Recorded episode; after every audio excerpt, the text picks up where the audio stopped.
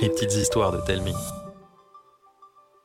Pour cette histoire, mélangez une poignée de terre, de l'herbe, une boîte, une feuille de salade, et vous obtiendrez l'escargot merveilleux.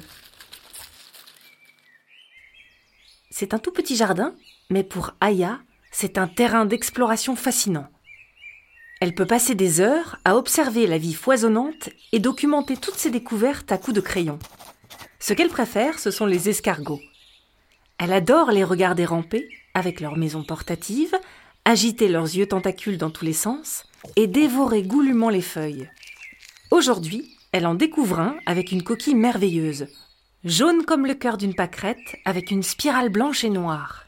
Elle fonce chercher une boîte en plastique, la remplit de quelques poignées de terre herbeuse, saisit délicatement son trésor baveux et le dépose tout doucement dans son nouveau terrain de jeu.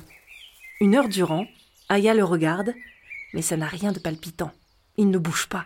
Il n'a même pas touché la feuille de salade qu'elle lui a apportée. Avec ses antennes basses, il a l'air si triste. Alors Aya ouvre la boîte.